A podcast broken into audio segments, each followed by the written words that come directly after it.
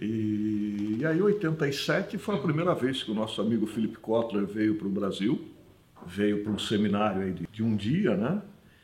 E aí eu trabalhando na empresa, você estuda no livro do cara e dali a pouco você está com uma plaquinha no aeroporto, né? Mr. Kotler, né? Que legal, essa é história, cara. Esperando o Mr. Kotler para botar lá no carro da, da, empresa e levar o Mr. Kotler para o hotel e explicar para ele Brasil para ele dar o seminário no dia seguinte, né? É, então, é, essa experiência na minha vida profissional foi fabulosa. Uhum. Que sentido que foi fabulosa? Você imagina, você, você acabou de sair da faculdade uhum. e de repente você está você tá conversando, você está batendo papo, você está indo buscar no aeroporto é, alguns dos caras que produziram os livros que você estudou na vida. Né? Fala pessoal, seja super bem-vindo a mais um Pizza com Marketing, esse programa, Jário, que é irreverente, que traz pessoas aqui para falar de marketing. Hoje temos uma pessoa, cara. Cara, hoje eu tô particularmente emocionado. Meu grande mestre, ele orientou o meu trabalho de conclusão de Sério, curso, cara? cara? Hoje vai ser... Ele é um dos que... grandes nomes aí, Pô, Jário, não ele, tem nem o que falar. Ele ensinou todo mundo, cara. Eu acho que sim, Hoje vai ser aula. Mike, traz o lencinho depois, vou dar uma chorada aí. É, a gente tem que ver se o Jário não vai se emocionar. então, para você que tá começando agora, agora já manda esse vídeo pra família, pro cachorro, pra todo mundo, né, manda Jair? no grupo da família, do amigo, dos inimigos, manda pra todo mundo, cara. É isso aí, porque agora a gente tem o prazer, vamos chamar quem, Gerão? Sandro Vidotto, Vem gigante! Cá, Chega aí, meu!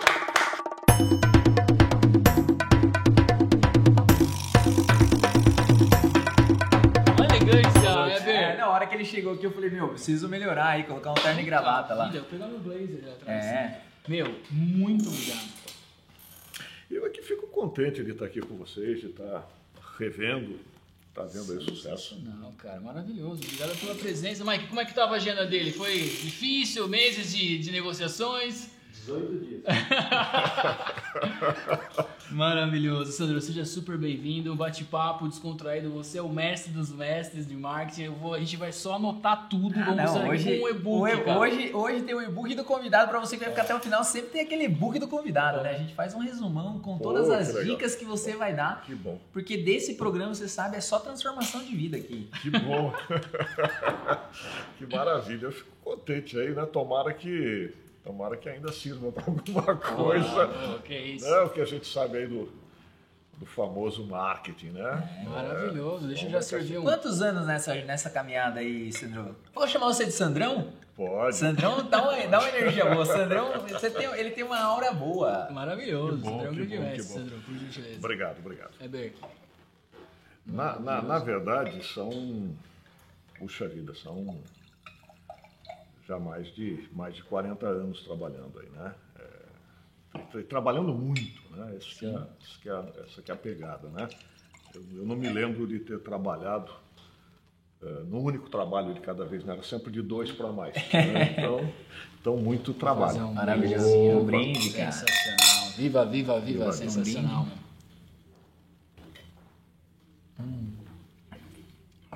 A gente grava depois do trabalho, com muita fome, muita sede, então tamo junto. É isso aí, cara.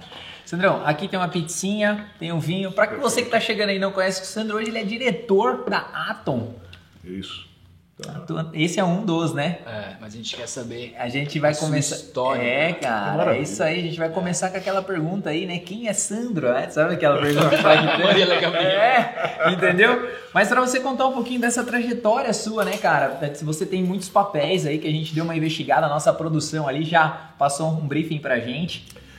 Ah, quem que é Sandro? Sandro é, é, alguém do, do interior, apaixonado por rádio. É sério? Desde os, é, Que legal. Desde os, desde Mas os- é a voz, né? Ele tem a É, voz. voz Ele tem a boa, voz. né, Como é cara? que tá? tá. É, mas desde os, desde os 8, 9 anos de idade, é, apaixonado aí pela, pela, pela- pelo rádio, né? E trabalhei algum tempo em rádio. E depois na faculdade acabei me, me, me apaixonando por marketing, né? Eu fiz curso de administração. E aí quando cheguei lá no último ano, eh, fiz lá a disciplina de marketing, aí eh, evidentemente me apaixonei pelo marketing. E aí meu professor convidou já para no ano seguinte eu poder dar aula junto com ele, né? Legal, cara. Marcos Benini, grande Marcão, meu professor de marketing naquela época, né? mas a, o diretor não deixou. Quando ele ficou sabendo que tinha um ex-aluno. Não tem como, né? Que ia, nossa, não, ex-aluno não dá aula aqui, né? Olha a coisa, né? Que loucura. Foi, foi uma loucura, né? E, e aí foi, foi um caminho, e aí uh, fui morar em São Paulo, fui trabalhar em São Paulo, trabalhei em São Paulo acho que 22 anos. Uh, e aí foi como professor, como consultor, trabalhando em algumas empresas, uh, vivenciando aí é, sempre, sempre, sempre relacionado à área de marketing ou à área de recursos humanos, né? sempre nessa, ah, legal, sempre nessa, nessas duas pegadas. Né? É, e aí depois fui convidado para vir para Sorocaba para implantar a faculdade aqui. E era para ficar só, não era nem para ficar em Sorocaba, era para implantar a faculdade, continuar trabalhando em São Paulo. Eu continuava morando e trabalhando em São Paulo. Mas aí eu comi uma coxinha famosa. e passei, passei a, a, ficar em Sorocaba aqui mais tempo, cada vez mais tempo. Uhum. Né? Levei sete anos para trazer minha mulher para Sorocaba. E hoje levaria 14 para tirá-la de Sorocaba. Então, é menor. Pode deixar assim é. que está tudo bem. Né? Mas é, essa é um pouquinho aí da, da história, um pouquinho, um pouquinho aí da trajetória. Né? Legal, legal. Ele que, o Sandro que me falou a diferença do, do, da estratégia micro do macro, de tirar. A gente discute muito isso. Lembra uma aula perfeita sua que você falou assim: ó, vocês pensam muito no, no micro, no operacional, vamos deixar vocês mais estratégicos e tal. Enfim, cara, a gente tem, tem várias perguntas para te fazer. Cara, enfim, muito legal, cara, tá fiquem, com você aí. Fiquem absolutamente à disposição. A gente tá aqui para tá aqui para isso. Cara, eu queria entender, eu falo para todo mundo, Eber, isso eu não sei se é verdade. Ah, eu, queria, eu queria tirar a prova dos nove com você. Você que levou o Kotler do aeroporto até um evento ou não? eu fui trabalhar, eh, quando eu fui para São Paulo, 87, 86 eu fui para São Paulo, é. e eu fui trabalhar numa empresa que era, que era filial no Brasil eh, de uma, de uma, de uma empresa uma americana, uma empresa americana muito antiga chamada American Management Association. Uhum. A AMA, ela tem nos Estados Unidos hoje mais de 140 anos. Foi a primeira empresa a trabalhar desenvolvimento gerencial nos Estados Unidos. Uhum. E aqui no Brasil, o que, que a gente fazia? A gente trazia, né? a gente, quando eu falo a gente, a empresa trazia os grandes palestrantes mundiais, os grandes nomes, uh, os grandes nomes mundiais. E aí nós vamos falar do Philip Kotler, nós vamos falar do Eduardo Bono, nós vamos falar de, de, de Peter Drucker. Caraca. Ah, cara, é, é o, que tinha, o que tinha. Algo semelhante hoje, o que a HSM faz. A gente hum. fazia isso nos anos 80. Sensacional. Né? E, e aí, 87 foi a primeira vez que o nosso amigo Philip Kotler veio para o Brasil. Veio para um seminário aí de, de, de, de um dia, né? E aí eu trabalhando na empresa, né? você, estuda no livro do cara e dali a pouco você está com uma plaquinha no aeroporto, né? Mr. Kotler, né? Que legal. Isso é história, cara. Esperando o Mr. Kotler para botar lá no carro da, da, empresa e levar o Mr. Kotler para o hotel e explicar para ele Brasil para ele dar o seminário no dia seguinte, né?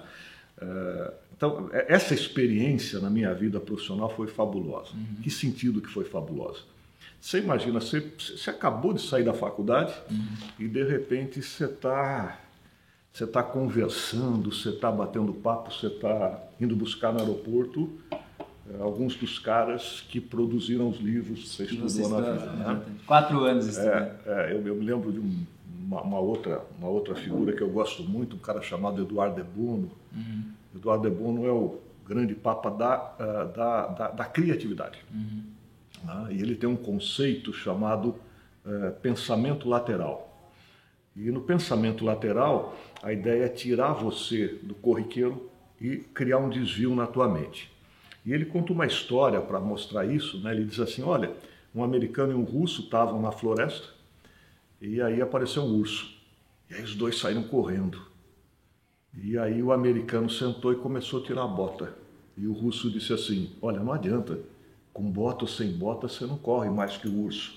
E o americano disse: Eu não preciso correr mais do que o urso, eu preciso correr mais do que você. então, essa é a ideia, né? assim, é, de uma forma hoje meio trágica, bem pós-Guerra Fria, né? É, Mas o pensamento lateral é isso: é, você, é tirar você daquela, daquela situação normal de pô, o urso está chegando, vamos correr. Não, peraí, será que tem alguma outra alternativa, né? É, e eu me lembro muito que eh, nós estávamos no Centro Empresarial de São Paulo preparando a, o seminário com o Eduardo de Bono e ele dava a, o seminário dele, ele sentava num retroprojetor com uma maquininha de transparência que ele ia escrevendo e virando, né? É. Só que como o retroprojetor ficou em cima da mesa, ele disse, olha, resolve isso para mim, né? E aí saí correndo lá no centro empresarial tentando achar uma mesa mais baixa, né? Que é o pensamento lógico. Depois de algum tempo eu cheguei e falei, professor Felipe, eh, professor Debono, não achei uma mesa mais baixa. Aí ele olhou para mim e disse assim, por que você não tenta uma cadeira mais alta, né?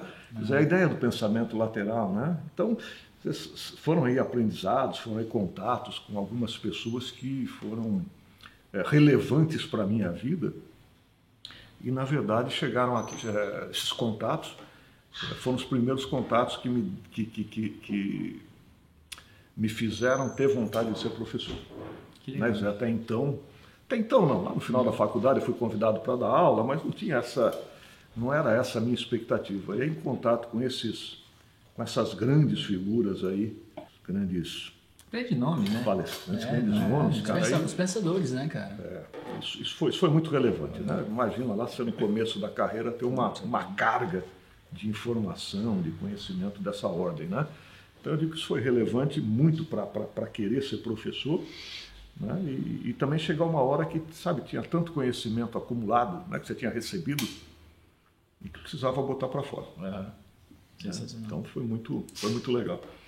Cara, dentro dessa mesma, pegando até esse gancho, assim, né? É, a gente fala com uma moçada jovem aqui que nem chegou na faculdade, então vai procurar quem é Kotler aí, porque é bem importante você tá, tá antenado.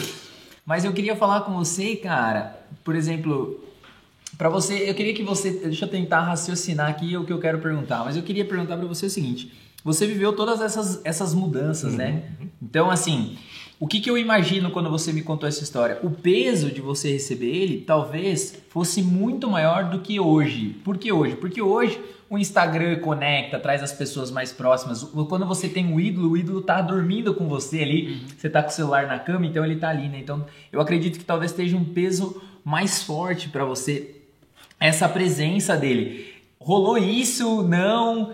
Dentro dessa mesma desse, dentro desse mesmo pensamento, é seguindo assim, os ensinamentos dele são universais mesmo, independente da época que a gente está vivendo, tipo, em, em, em, placa, não tem como. Como, como que você vê isso? É, acho, acho que tem algumas coisas aí. Pô, né? eu gosto quando tem algumas coisas. eu gosto quando tem algumas coisas. Uma das coisas é o seguinte, né? É, é naquele momento era um momento de admiração. Legal. O cara que eu li o livro dele está aqui na minha frente. Show. Eu não vou nem discutir com ele, eu só vou, Legal. Só vou dizer o que está acontecendo, né? É, então, uma, uma, enorme admiração. E, e, uma coisa que eu acho que é muito. É, que, que, eu falo muito para os meus professores, né? às vezes a gente, a gente fica né, só admirando, né? não, mas tem que, tem que produzir conhecimento. Eu tenho falado muito isso para os meus professores hoje, todo mundo tem, tem, tem, tem essa capacidade. Uhum. Agora, o que a gente tem em relação ao Kotler, a gente acha que, que o Kotler é o cara que desenvolve aquelas teorias todas. Uhum. É, não é verdade. O uhum. Kotler é um cara que ele faz um trabalho. Quem, quem critica o Kotler não tem noção disso. É, é, é o Kotler faz um trabalho para a gente que é de marketing que é fenomenal. Ele é um grande catador de conhecimento e que ele traz para uma coisa chamada o livro que ele publica a cada ano, a cada dois anos. Ele é um matemático, acho, né? a origem dele é a origem dele é, de, é, é a origem dele é, é, de é, é alguma coisa assim. E depois também não sei se, se ele fez economia, né? Ah, então eu, eu, falei agora, né, de uma coisa chamada pensamento lateral. Um dos livros mais novos do Port, do, do, do Kotler, é Marketing Lateral. Ah, onde ele vai onde lá ele vai. e busca, essas teorias de 1980 uhum. do, do, do, do, lateral thinking, do uhum. pensamento lateral, e traz para o marketing. Né? Então, em pensamento lateral, uma das propostas para você ter ideia é você pegar dois produtos completamente diferentes e tentar criar um terceiro. Pô, o que, que tem da taça de vinho que eu posso usar no óculos? Ou que tem do óculos que eu posso usar na taça de vinho. Né? Uhum. Então, é, é, eu me lembro até, né, quando De Bono deu o curso, ele trazia a enciclopédia. Ele abria uma enciclopédia aqui, abria outra lá, escolhia duas palavras e, a gente brincava de fazer a, né, o processo de criação em cima disso. Uhum. Né? E aí o Kotler vem agora, lança o livro dele agora recentemente, e, né, e diz, olha, o Kinder Ovo, que juntou o brinquedo com o chocolate. Hum. Que nada mais é do que uma técnica de criatividade colocada por De Bono lá em 1980. Né? Então não, não, não há demérito no, no, no, Kotler de forma alguma, pelo contrário. Uhum. Mas ele é aquele cara que está antenado em tudo que está acontecendo ele tá... e diz assim: puxa, ó, Legal. trouxe para o livro. Né? Eu, aliás, num, num, numa primeira aula em São Paulo, um dia, eu peguei o livro do Kotler e disse assim: pessoal, diga qualquer termo do marketing. Né? Falei, agora vou dar um show para essa molecada aqui, né? E o filho da mãe me fala assim, endomarketing. E aí eu olho no livro, não tinha endomarketing ainda. é, eu tive que dizer outra. Vamos tentar uma segunda. Né? Mas dificilmente você não vai, você, você, você vai deixar de encontrar no livro do Kotler é, algum termo ou alguma, alguma coisa é, que, que não esteja aí é, florescendo, que não esteja aí sendo discutido no mundo, no mundo do marketing. Né? É, e, e, aí a gente tem algum, algum, algumas coisas assim, né? Então o aluno chega e fala, olha, porque os quatro P's do, do, do Kotler, não, não é do Kotler, né? é lá do MacArthur. Né? O Kotler só pegou aquela teoria e trouxe para o livro dele. Então, o que o, que o Kotler faz é, eu vou chamar de uma curadoria de conteúdo. Ele Sim. pega o que tem que é relevante, o que modificou, e vai trazendo para o livro dele. Né? Então tem muito aluno que diz, nossa, porque eu Kotler, porque eu não suporto, porque o livro não sei o quê, bicho. Aquilo ali é um compêndio de medicina que diz assim, olha, o cara quebrou a perna, vai lá em faixa, engessa. Oh, o cara é. rasgou a perna, sutura, né? É mais ou menos isso na dimensão do marketing. Assim, cara, exatamente. Uma vez eu tinha um trabalho, eu trabalhei no grupo Scheffler um tempo, né? Eu, eu comecei a cuidar da distribuição. E o, o, livro do Kotler ficava na minha escrivaninha ali, né, cara? Meio empoeirado, aquela coisa, né? Falei, cara, e eu tava assumindo um desafio novo, aquela coisa, adrenalina no sangue. Falei, vamos ver se esse cara tem alguma coisa. E tinha um capítulo marketing para distribuição. Cara, tudo lá. Senhores, receita, é igual você falou. Receita do bom, faz isso, faz aquilo, parararará. Aperta o play, acabou. O cara já errou, já estudou, já, já fez essa curadoria né, de conteúdo. É, e deixa eu pegar um ponto aí que eu acho que é muito relevante. Né? Eu, eu, eu, eu brigo muito com os meus alunos. Uhum. Você chega no trabalho final e o cara erra o conceito. Uhum. Aí você diz, pô, mas por que você não foi no livro para ler o conceito? Uhum. Né? Pô, não pensei nisso. Não, pensa. Você, é, né? é, bom, é bom O que, que é isso? Pô, é, é, que é, vai lá no livro ler. Né? E, e traz o conceito para você. Você não tem que reescrever o livro de novo. Você não tem que reescrever a história. Né? Aliás, hoje, que a gente vê do ponto de vista de publicação, é pura e simplesmente ah, ideias velhas revisitadas, com hum, novos é. nomes, tá? Muito raro, muito difícil você pegar um, um livro aí que o cara traz um negócio completamente novo, muito difícil. Uhum, uhum. São, são novos nomes para coisas, né? É, que já se disse lá atrás, e às vezes quem está dizendo hoje desconhece a origem. E acha que está reinventando a roda. Né? E acha que está reinventando a roda. Né? Outro dia eu tive uma, uma discussão com, a, é, com, com, com um publicitário, porque eu estava mostrando uma missão para a empresa, ele falou, pô, essa missão é muito grande. Eu falei, não, missão é gestão. Você está achando que missão é slogan, missão não é slogan. Nossa, missão é, é gestão. Ah. Missão é o principal instrumento para você gerir uma empresa. Não é slogan, sabe? Missão é um negócio mais é, consistente, né? Pô, mas fica grande. Ué, se precisa ficar grande para dizer para o cara, para o cara é, é, caminhar sozinho na empresa, que ela seja grande. Ah, o slogan, o slogan é lá uma simplificação, não, uma simplificação não, uma condensação, vamos dizer assim, sim de toda aquela missão ou propósito, como você queira chamar, que você quer é, é, é traduzir, trazer para o teu público, né? Mas então é, é, esses cuidados, né? Então às vezes você tem alguém de uma área que pega o conceito de outra e ensina alguma coisa que foge Dá completamente a sua origem, né? Para que, que aquilo foi criado ou por que, que aquilo existiu. E é importante dizer aqui, sobretudo quando a gente fala em marketing, que o que eu vejo hoje também é muita gente querer criar coisa para necessidade que não existe, né? É, isso aí é o Ah, eu estou criando aqui o remédio para dor de unha. Pô, mas alguém tem dor de unha? Não, então você está criando para quê, meu amigo? Né? Cara, marketing é atender necessidade. Né? Se não houver necessidade, que bicho não tem marketing, né? Outro dia também muito engraçado, um grupo de alunos marcou comigo quatro reuniões, né? Porque eles tinham uma startup. E na quarta eu disse assim: ou vocês me dizem quem é o cliente, o que, que a startup de vocês fazem, ou eu não venho para a quinta reunião, né? Porque assim, olha, eu criei um negócio, mas eu não sei para quem é, nem para quem, nem para que serve. Me ajuda a dizer isso. O nome e o logo são bonitos. Cara, é, é, exatamente, mas eu não sei para que serve, né? É, então acho que, que, que isso também é, é, também é relevante, né? Na nossa, O- nossa vida. Sandrão, fazendo um papo assim mais filosófico, dentro desse ponto que você colocou aqui, que eu gosto de dar uma filosofada Eu tenho uma também, que filosofia também que eu, na eu gosto tá? bastante. Vamos lá. Mas, cara, olha só que legal isso que você colocou, né?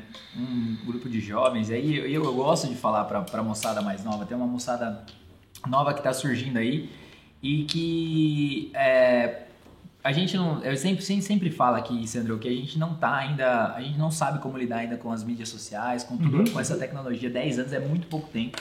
A gente não se acostumou. E essa moçada mais nova, eles já querem o bolo pronto. Eles não querem ali aprender que a farinha mistura com, com o ovo, que você bate, etc e tal. Você acha que existe mesmo, você que é um cara mais integrado na faculdade, você acha que existe mesmo esse movimento de uma necessidade? Por quê? Porque a gente não tá, eu tô fazendo uma conexão que a gente não tá habituado, porque você vê um monte de sucesso, né? Você abre o Instagram é só sucesso, Facebook é só sucesso, LinkedIn é só sucesso, é nego vendendo fórmula do milhão, fica milionário com 23 anos.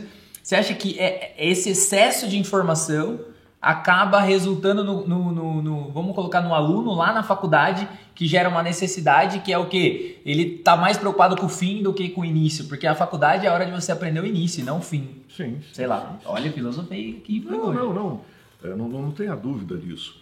É, o aluno chega na, na- na- na universidade e diz assim, pô, mas para que, que eu aprendo filosofia, Ah, antropologia, legal. sociologia, é, ciência política, direitos humanos? Pô, cara, precisa ter conteúdo.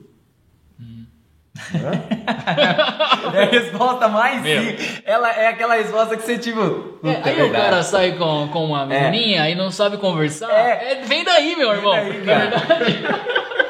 é, é muito louco isso aí Isso, cara. sim é, super é, o, o, o, o ca- o cara, o- o- né, a gente falava muito lá com o pessoal do curso de moda, né? Pô, o cara quer criar moda, mas não quer entender da história da moda.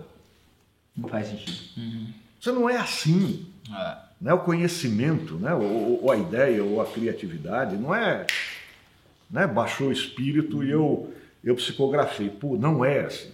Né?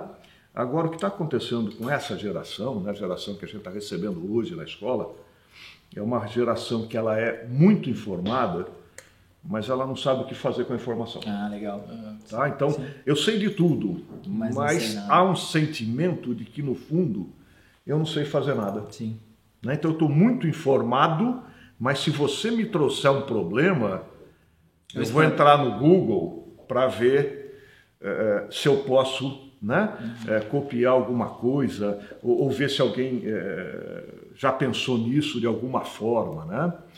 Ah, então, acho que essa é uma questão desta juventude, né, deste momento, né, e eles reconhecem isso. Ah, Isso aparece nas pesquisas. Né? Olha, eu me sinto informado, mas eu sinto eh, que eu não sei muito como fazer, eh, o que fazer com toda essa informação. né? Então, há- uma, há uma necessidade hoje, pelo menos eu, eu penso assim, de, de entendimento de origem, de busca de origem. O que está ali no celular, o que está ali no computador, o porquê não está. O papel do professor é dizer, pô, por quê? sim Por que, que você usa isso? Né? Então você chega lá na, na escola e o cara apresenta análise SWOT, né? que o Buriel disse que foi ele que inventou, não é verdade, é mentira. Né? O Buriel é um professor querido nosso. Grande abraço Buriel, meu gênio. O Buriel disse que foi ele que inventou, mas não foi, né? Cara, qual, qual é a história da análise SWOT, né? E sem querer dar aula, pelo amor de Deus. Aqui é isso, é favor, marketing. Por né? favor. Ah, o Ford, né? Todo mundo lembra lá da história do Ford, de fazer carro preto. É. Aí tem um cara da, da GM chamado Alfred Sloan. O, GM, o, o Alfred Sloan diz assim: já que o Ford só vai fazer carro preto, nós vamos fazer carro de todas as cores. Então o Ford ele inventa o chamado marketing de massa, um carro preto na garagem de todo mundo. O Alfred Sloan, muito vivo, diz: opa, eu acho que não é todo mundo que quer carro preto. Nós vamos fazer carro vermelho, vamos fazer carro azul. E nós vamos fazer outras duas coisas. A gente vai inventar um negócio chamado carro do ano. A gente vai lançar o ano para o cara trocar de carro. Ele inventou isso. Ele inventou isso? Ele Alfred Sloan, Alfred, Alfred Sloan da GM, A gente tava discutindo, presidente tá da. GM em 1920, e 1900 1920 a 1950. E ele inventa outra história. Ele diz assim: olha, o cara vai comprar o primeiro carro, vamos oferecer uma marca para ele chamada Chevrolet. Ela é barata e simplesinha. Aí nós, a gente vem e traz o Pontiac para ele gastar mais dinheiro e ganhar mais qualidade, mais, eh, mais serviços nesse carro, até ele chegar no Cadillac. Então quem inventa tudo isso é o Alfred Sloan. E a essência da estratégia dele tá, é- a essência da a essência do pensamento dele, né? Estratégia é como é que nós vamos vencer nesse negócio. E ele formula a seguinte resposta: a gente vai, vai vencer nesse negócio trabalhando na fraqueza do concorrente. Que é nas cores do carro. Que no caso do Ford foi na cor do carro. Isto funciona até 1950. 1950, o, o Edsel Ford, o filho do Ford, vê a participação da Ford cair de 61% para 19% e vê a GM crescer de 20 para 50 e ele convence o pai dele que tem que fazer o carro, né? o carro da virada da Ford e lança o, o, o Edsel Ford. Ele deu o nome dele para o carro. Gastaram mais de 500 milhões de dólares na época. Para desenvolver o produto. O carro foi lançado no programa do Ed Sullivan, costa a costa, nos Estados Unidos. Ed Sullivan era o, o equivalente ao Faustão hoje. o mundo inteiro, né? No chamado dia E, que era o dia do Ford Edsel. Como, tendo como garotos propaganda nada mais, nada menos do que Frank Sinatra, do que Louis Armstrong. Né? Você fazendo post no Facebook Isso. cara. Olha aqui essa história, meu. Isso. Maravilhoso. E o que, que o Edsel Ford fez? Ele, pegou, ele fez um benchmarking. É. Todos os carros, Adoro essa palavra benchmark. Ela é bonita, né, cara? É, muito todos boa. os carros, tudo- ele foi em todos os carros e pegou tudo que era força dos carros e trouxe tudo para o Ford Edsel e lançou o Ford Edsel, né? E até hoje é considerado o maior fiasco da indústria automobilística É, de todos os tempos. Sim, Essa é, história é porque famosa. ele Ah, Agora, pô, mas por que fiasco? né? Até hoje se discute isso. Por que, que você. Poxa vida, né? Se eu tenho que olhar força e fraqueza, ah, ah, me concentrar em resolver as fraquezas do produto concorrente, isso vem dando certo de 1920 a 1950, por que, que não está dando certo agora? Porque o americano médio tinha voltado da guerra e não tinha dinheiro para aquele carro. Não é o carro que estava errado. Era o É, momento momento, do lançamento do carro que estava errado. E aí se descobre que força e fraqueza, cara, é- é- é- é- é- ela, ela- ela é dependente Sim. de ameaças e oportunidades. E aí que vem um tal de eh, Kenneth Andrews, né? E cria a tal da análise SWOT que não é do Buriel. que não é do Buriel. Agora, eh, eh, normalmente na, na- na escola a gente ensina a fazer análise SWOT, mas a gente não conta a história. É isso aí. Então o Só cara que aí- sabe fazer É, análise sim. SWOT, né? mas "Pô, onde é que eu uso? Né? Então esse, eu acho que, acho não, eu tenho certeza que a educação hoje passa muito pelo por quê? E não pelo que. Cara, vai, eh, se for, você for aí na- na- na, no Google agora, você pega milhões de seminários, de textos falando né, eh, de qualquer assunto. Raramente alguém vai contar o porquê. Por que, que aquilo existiu. Você tem noção que a gente vai replicar essa história daqui 80 anos? Cara, é muito legal esse canal de Deixa ele comer assim. enquanto a gente bate esse É, papo. Não, vai, vai, vai, vai, Manda bala, vai. manda bala. Ô, Jairo, tá aula show de bola, a gente vai replicar pro resto da vida. E, cara, uma das coisas que eu tava pensando assim, porque. Por quê, por quê, né? Porque, porque é o seguinte, não é só o porquê das coisas, mas às vezes até o porquê da vida, né? O porquê que você quer isso. Olha só onde eu fui, cara. Você trocou uma ideia com os santos padres da igreja. Meu, mas olha Aí só. Meu, ó. Meu, por que, que você quer isso? Porque, entendeu? O porquê. E o porquê muitas vezes tá nas origens. Pega a história do kibe do Hassibi. Por que, que o cara foi vender na rua o kibe? Aham. Por causa das origens, Da cara. receita da mãe. Da receita da mãe, da, da trajetória do cara tem, entendeu? O lance do porquê que eu tô colocando aqui, porque às vezes o porquê também cabe pra vida. Eu tô filosófico hoje aqui. Sensacional, cara. É que ele deu, ele deu o cabelo branco dele, ele botou muito respeito em mim É, aqui, mano, entendeu? sempre, Fa- sempre. fa- Falou, putz, esse cara precisa filosofar hoje. Mas, cara, olha só que legal. Aliás, quando, quando a gente faz merchandising aqui, a pessoa manda alguma coisa para nós? Manda. Ó, cara, você sabe que a gente ganhou um abridor de A gente ganhou um abridor de Eu elétrico. queria né? dar um alô lá pro, pro time do Racib. Eu adoro que A gente vai graça. mandar um vídeo pra eles, cara. Os manda. caras são grandes irmãos. Maravilhoso, cara. Sandro, cara, você tocou num ponto, Heber, tem várias coisas que eu tô notando aqui, vamos, vamos abusar do homem aqui, meu. É, uma coisa que eu- várias vezes eu penso, cara, porque, modéstia à parte, sem nenhuma arrogância, por favor, mas eu sinto falta de ideias novas, sabe? Porque a gente vê os gurus do marketing agora, assim, pô, mas isso aqui já foi, isso aqui já foi, isso aqui já foi. Como que você vê, cara, isso?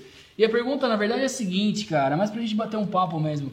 Qual que foi a ideia, pra não falar a última, a mais recente que te impactou? Assim, uma ideia, assim, puta, isso aqui... Ou um autor que você falou assim, meu, esse cara trouxe algo novo, trouxe algo que é diferente, que sai dessa é, estratificação que tá o conteúdo em geral. Olha, por incrível que pareça, 1986, Michael Porter. 30 anos atrás. Eu brinco muito em sala de aula, sobretudo com o pessoal do MBA, né? E o cara fala assim, pô, mas você vai falar de uma teoria de 86? Eu falo, vou. Sua empresa está fazendo ainda o que o Ford fazia, só olhando forças e fraquezas, nem chegou na análise SWOT? O dia que você chegar na 1950, nós já estamos muito melhor. Eu estou falando isso, gente, e eu tô, eu tô, eu tô- não é brincadeira, é baseado em dados. Você falou em benchmark. Foi feita uma pesquisa aí pela HSM e 84% das empresas do Brasil, eh, o que elas usam como estratégia é benchmarking. Sabe o que é isso? Ah, o meu concorrente foi para o Campolim, eu vou montar minha empresa no Campolim. O meu concorrente adesivou uma Kombi, eu vou adesivar uma Kombi. Ele nem sabe se o cara está indo para o brejo, mas ele está indo atrás. É, isso mesmo. É um tipo de guerra onde é mais ou menos assim: opa, meu inimigo comprou um tanque, eu vou comprar um tanque. Pô, o cara comprou 10 fuzis. Eu vou comprar 10 fuzis. Isso é um tipo de guerra que acaba sempre empatado. Não tem, não tem vitória, é- é- né? Maravilhoso. E planejamento estratégico é o segundo. Quer dizer, o cara copia o concorrente, ele sequer faz análise de ameaça e oportunidade. E eu estou falando de uma coisa dos anos 50, 60. Né? Aí vem um cara chamado Michael Porter, lá em 86, e vem falar de estratégia competitiva Barreira de entrada. barreira de entrada, barreira de saída, né? E aí tá de novo a história. Tu, por quê? Quando você olha Michael Porter, poxa, eu só estou analisando o poder de barganha, não é isso, cara. Michael Porter deu uma reguinha que vai lá e você faz assim, né? Disque pizza. Deixa eu pôr a reguinha do Porter aqui. Poder de barganha do fornecedor, imensa. Poder de barganha do, fornecedor, do, do comprador, imensa. Risco de entrantes, enorme. Né? Substituto, enorme. Porra, sai desse negócio. Quer dizer, o cara te deu uma reguinha para você avaliar negócio. Para você avaliar como você ganha dinheiro. Como é que você ganha dinheiro? Não é num negócio. Fornecedor não tem poder de barganha, comprador não tem poder de barganha, risco de novos entrantes é baixo e risco de substituto é baixo. Quem está aqui no meio está feliz, bota a margem que ele quer e a empresa dele é rentável. Só que o aluno, né, ou quem lê o Porter, só consegue entender que é um, uma leitura densa, que é uma leitura hum. pesada. Mas não entende porque, o que, que o cara está te, te, trazendo ali e para que, que aquilo serve. Né? Então eu falo muito disso porque, porque de 86 para cá não surgiu nenhum novo livro de estratégia, nenhuma, nenhuma nova teoria uhum. de estratégia. Né? E eu estou falando de estratégia. Né? Uh, mas tem coisa boa? Pô, tem coisa boa. Uhum. Né? E, e, e, eu, particularmente, estou tô, tô, tô, lendo, lendo muito um, um, amigo, um amigo meu, irmãozão meu, que é o, é, que é o Luiz Rasquilha, né? que é um português que fala sobre inovação, criatividade, trends. Uhum. E, nesses últimos tempos eu tenho, tenho lido bastante, bastante, bastante o Luiz, né? com essa fala de inovação. Né? E, e, e com essa, é, que é, né, que é pegada hoje, né? Uhum. É, é, talvez a gente esteja, a gente esteja muito é, ou influenciado pelas ideias do passado, ou talvez porque não tenha muito mais coisa para inventar não, uhum. tá? Às vezes eu estou na busca, né? Estou na busca da, da, da, de uma nova teoria, de uma nova consciência em juventude. Uhum. E, na verdade, isso, isso, isso eventualmente já foi pensado e já foi criado. Você brincou aqui, já, agora atrás, falou assim, pô, já pensou lá na igreja, não sei o quê. E eu me lembro de um fato maravilhoso que eu, que eu, que eu vivi aqui em Sorocaba, na escola. Sabe que a escola todo ano faz lá uma tal de maratona. Super, uhum. super. Né? Famosíssimo. Famosíssimo. Aí um dos anos nós estávamos nós estávamos fazendo uma maratona para arrumar 8 milhões de reais para terminar o Hospital da Mulher, do Hospital Evangélico aqui de Sorocaba. Uhum. E eram umas duas, três horas da manhã, e eu estava com o reverendo, que era o presidente aqui, me perdoa, não vou lembrar o nome dele agora, mas eu estava com o reverendo. A gente estava passeando na quadra, duas, três horas da manhã, a molecada trabalhando nas, nas, nas, nas tendas, né, onde eles ficam trabalhando lá nessa maratona. Explicar para quem não conhece, eh, os alunos têm 24 horas para resolver um grande problema. Né? Eles só conhecem o cliente na hora e têm 24 horas para resolver o problema. Que hoje é uma, uma ideia mais ou menos comum, mas que a gente faz isso já pelo menos 16, 17 anos. E o reverendo vira para mim, olha e diz assim: professor, que coisa incrível, né? Eu falei: o que, reverendo? Ele falou: Você sabe quem inventou essa história de missão, visão, valores? Eu falei: Sei, foi a igreja. Ele falou: Pois é. E agora nós estamos aqui numa escola de administração para os meninos escreverem né? qual é a nossa missão, qual é o nosso. Ele não está falando da, da, da, da igreja, é, evidentemente, mas uhum. de como resolver aquela questão que nós tínhamos colocados para os meninos. Né? Então, essa coisa de missão, de visão, de valores né, que, que a gente chegou a tocar aqui, extremamente relevante. Uhum. Né? Se você não sabe quem é, se você não sabe para onde está indo, e você não sabe o que você respeita do ponto de vista de valor, bicho. Fica a deriva, né, cara? E é que a maioria das, a maioria das, das empresas, os empresários, a gente bate um papo, né? E não é nenhuma fé dos caras, mas é. Você, como consultor também, você é uma empresa de consultoria, né? Você já viu muito isso na sua frente, né? Vi, eu digo, eu digo hoje que o meu, eu vou em algumas empresas que eu sinto que eu estou chegando no na Cracolândia, em São Paulo. né? Se chegar na Cracolândia, você fala para o cara assim: quem é você? Sabe o que ele faz? Ele pega a carteira de identidade do bolso e mostra para você, porque ele já perdeu a identidade, ele já não responde mais quem ele é. Se pergunta para ele onde é que você está indo, ele não sabe. Ele diz: Olha, eu fico aqui. Se a polícia não deixar, eu vou para a Praça da República. E se ela não deixar, eu vou ali para a Avenida Angélica. E se ela não deixar, eu vou para a Praça Duque de Caxias. E se ela não deixar, eu volto aqui para a Rua Aurora. O cara não sabe quem é. Uhum. Ele não sabe para onde está indo, porque ele não está indo mais para lugar nenhum. E não tem mais valores. Ele faz xixi ali, ele faz cocô ali, ele faz sexo ali, ele se droga ali, como se tudo fosse muito normal. Uhum. Né? E aí, sem saber o que fazer, ele começa a escrever frase na parede. Se o seu lá tem um monte de frase pichada na parede. Né?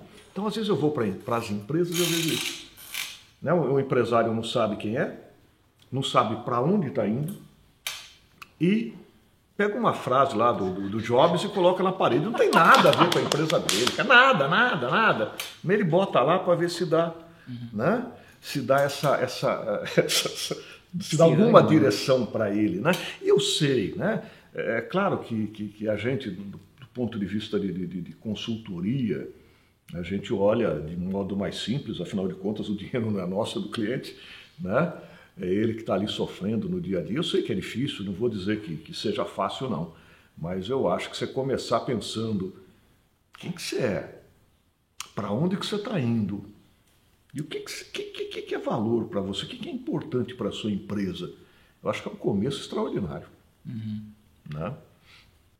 Eu tô vendo se ele vai meter mais é, um aqui, porque não, eu, já, eu, já, eu, já, eu, dei uma, eu já dei uma segurada aqui. Eu falei, é, eu falei vai vir ou não vai? Vai, não vem, vai, não vem. E ele, pum, engatar.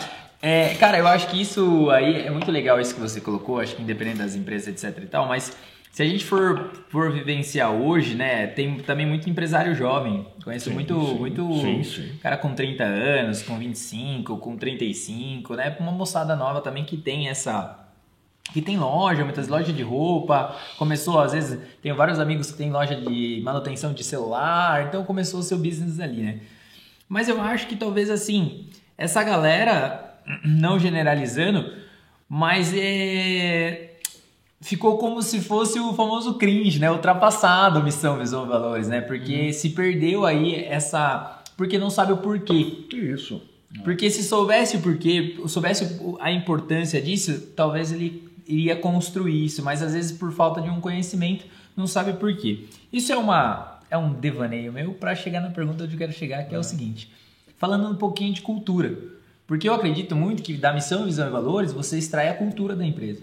Você extrai aqueles colaboradores que você gostaria que ficasse, os próprios colaboradores que não fazem sentido com a cultura, eles mesmos vão sair fora. Uhum. E como que você, no seu ponto de vista, você de cima essa cultura, você implanta ela?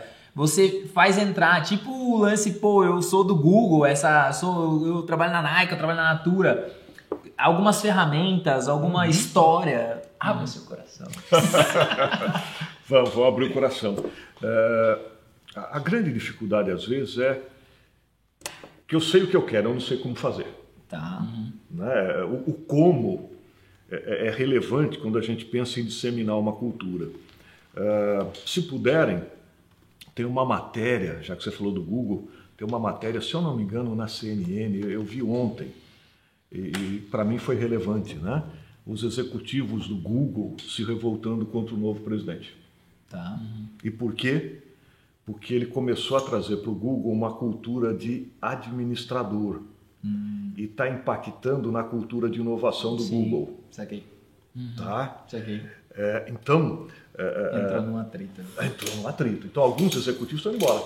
Uhum. Pegando a. Né, pô, que o cara, o cara é competente, não sei o quê, mas ele não entendeu Sim. o que é. Sim. A, a, o que é, é Google. Né? Então, eu diria que isso está na essência do executivo. Legal. Assim como os produtos têm ciclo de vida, as empresas têm ciclo de vida. Uma empresa com, começa invariavelmente com um profeta. O que, que é o profeta? É o cara que sacou uma ideia que os outros não perceberam. Muito bom. Sabe? Muito Sabe? bom. O cara, puta, olha, eu tô achando. Eu voltei né? no tempo agora. O Jairo conhece um. O profeta pode surgir pela necessidade? Sim, no Brasil. Não tenho o que fazer, não tenho o que comer em casa, vou fazer publicidade. No Brasil. Eu fui esse no cara. Brasil, eu fui esse cara.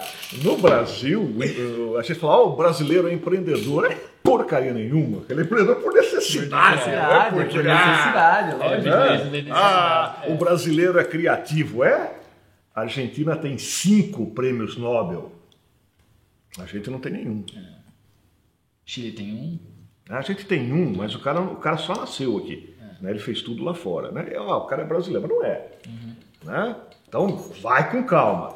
A gente é bom pra caramba pra fazer meme, pra fazer sacanagem. Pra fazer meme é maravilhoso. É, Nosso né? produtor, ele é o rei do meme. Isso é maravilhoso. Nosso produtor, Uma vez, só pra contar uma história, nada a ver, mas é pra, porque surgiu. A gente tava gravando aqui, tinha uma produtora gravando junto com a gente. No meio da produção, ele fez o um meme. Pô, o cara tem um celularzinho, não cava bateria. Sua câmera aqui, você gastou 50 milhões, tem que ficar desligando a cada 20 minutos. Ele meteu um memezinho. Os caras são inovadores, meu. Né? Mas começa com esse cara, começa com o profeta. Uhum. O Jairo deve lembrar de um professor querido. Profeta. Né? Foi professor teu, professor Antônio Carlos. Pô, gênio, mestre. Professor Antônio Carlos todo dia falava assim: tive uma ideia. Nossa, é o Jairo, cara. O Jairo cara, tive uma ideia hoje, né? O segundo estágio, o é. segundo estágio é o estágio do construtor. Quem que é o construtor? É o cara que ultrapassa o risco de montar um negócio. Essa aqui. Tá? Então, olha, eu tive a ideia, não, mas agora eu vou lá, bicho. Ó, tá aqui, uhum. ó. Tá aqui a inscrição na prefeitura, tá aqui o aluguel, tá aqui os funcionários contratados. Nós vamos começar. Uhum. Quando a gente está no momento do construtor, normalmente quando a gente vai na cozinha, né? Toda empresa brasileira tem uma cozinhazinha, coisa de brasileiro, né? Tem aquela tia da contabilidade que traz bolo de cenoura, aquela coisa toda. Quando você vai ali, você escuta umas conversas, né? Muito bom. E as conversas são assim, né? Na época do, do profeta é, escuta só essa ideia. Puta, tive uma ideia. Na época do construtor é, isso vai dar certo, eu estou sentindo. Puta, a gente vai ser grande. Uhum. O problema do construtor é que ele tem que começar a fazer dinheiro para pagar a conta no final do mês. Esse que é, esse que é o. Esse é o crítico. Esse é o crítico. E aí surge o bárbaro. O que, que é o bárbaro? É o cara que ele não sabe se ele vai entregar, mas ele sai vendendo. é muito bom isso. Sabe? Ah, ele vende, bicho. Depois a gente vê como é que entrega essa porra. Mas vamos vender. É. Né? Conheço um que tem as três. Existe um que tem as três personalidades? Não, então, isso vai chegar lá. Ah, vai chegar lá? Se você esquecer, depois você tá. me fala, né? Uh... Então o bárbaro sai Vendendo. dessa pegada. Vamos, e, vamos vender! E lá na cozinha se escuta assim. Puta, sabe aquele cliente que era do, da empresa antiga, trouxe para nós. Oh, consegui aquele cara. Oh, Esse é o papo do bárbaro. Maravilhoso. Não sei o que está passando pela cabeça de vocês, mas tudo tá bem. Muito maravilhoso. Não, tá muito bom. A gente tá. Só que na época do bárbaro, o que, que acontece? Não dá tempo de organizar. Uhum. Então é aquela história. Eu não sei onde está o projeto, eu não sei quem está tocando. Tem três pessoas tocando o projeto. Porra, esqueceram da reunião. Sim. E um belo dia, esse bárbaro. Né? Então, eh, você tem a crise de implantar o um negócio, Sim. a crise do fluxo de caixa, Sim. que é quando surge o bárbaro, e aí tem a crise da administração. E um dia esse bárbaro, ele bate na mesa, ele tem uma síncope, ele bate, se era para ser assim, eu continuava empregado, eu ganhava muito mais, eu pelo menos dormia. Hoje eu não durmo, né? eu sonhava, hoje eu nem durmo, aquela história toda. Assim não dá, ou a gente organiza isso aqui, ou eu fecho esse negócio. E tem toda aquela síncope. E aí entra em cena a figura do administrador. É o cara que chega e diz: pô, vamos colocar quadradinho com o nome das pessoas. E traz à cena uma coisa chamada organograma. Uhum. Né? Que só como curiosidade foi inventado na Prússia. Acho que o Frederico I ia participar de uma guerra. Ele não tinha soldado, então ele pegou bandido, tudo que tinha de tranqueira, mercenário, uhum. é para fazer o exército dele. E disseram assim: porra, como é que você vai controlar esse cara? Falou, não, bota um cara aqui controlando três, cada um controla três e a gente controla todo mundo. Então a origem do, do organograma é essa, né? Ela surge né, de uma guerra onde você tinha bandido, mercenário, tudo. E aí tudo, surgiu a pirâmide. Você passa para dois, que passa para dois, que passa para dois. Tá vendo onde surgiu a pirâmide aqui, meu? Isso. E aí, e aí nesse momento é, do administrador começa essa história: fluxograma, projeto, organograma, descrição de cargo, cargos e salários. E aquele cara que começou lá como profeta, quando chega nessa hora, aquilo tudo faz tanto sentido para ele. Ele se sabe com quem conversar, onde é que está o projeto, que ele se encanta com aquilo. E aí é que há uma tendência de entornar a curva. Aí o que era administração vira burocracia. Então Então aí para você pegar uma caneta Bic velha, é, nova, você tem que trazer a caneta Bic velha, Sim. é, vazia, com requerimento de três diretores, para você pegar a nova Bic. Né? Lá no, no- no- E aí surge o burocrata. Lá na cozinha, o que você ouve é, pô, passei dois dias fazendo relatório de consumo de copinho de café. Como se consumo de copinho de café Sim, isso aí mesmo. resolvesse o problema. Fiquei contando clipes de papel. É, entrei na reunião 8 horas da noite, saí 8 da manhã, saí 6 da Não tarde. Só, nada. fiz, só fizemos reunião, só PowerPoint. Aí surge o quê? A crise da inovação. Já que não pode errar, eu não inovo mais. Então é quando a curva da empresa entorna. E termina, né? só um parênteses aqui, quando eu li a matéria do Google, aí do presidente do Google, eu senti isso. Que o pessoal está dizendo, olha, o cara foi para a burocracia. E numa, numa empresa como o Google, a gente não pode burocratizar. Sim, tem que ser mais Né? livre. né? E aí nós temos o último estágio, que a gente chama de aristocracia. O cara vai para o último andar do prédio, sala toda de vidro. Ele chega na empresa às 11 da manhã porque ele foi jogar golfe com os amigos dele. Beach tênis agora. Agora, Assina- agora é beach Ah, tênis. beach tênis, tá. Agora é beach Não sabia, desculpa aí. Aí assina alguns cheques, aí sai para almoçar com os amigos, aí volta quatro da tarde, vê lá como é que está a empresa e sai mais cedo porque ele tem a reunião do, com os amigos. Da confraria. já- Da da compraria, é, do vinho, da compraria do, do charuto. E aí tem meia dúzia de puxa-sacos que ficam dizendo para esse cara que tudo que ele faz está certo.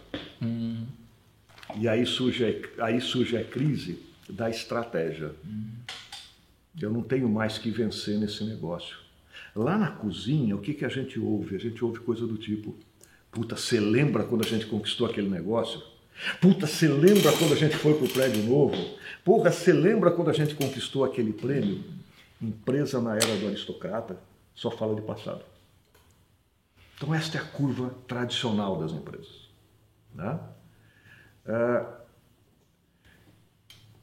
quem está liderando uma empresa, ele precisaria entender esses momentos.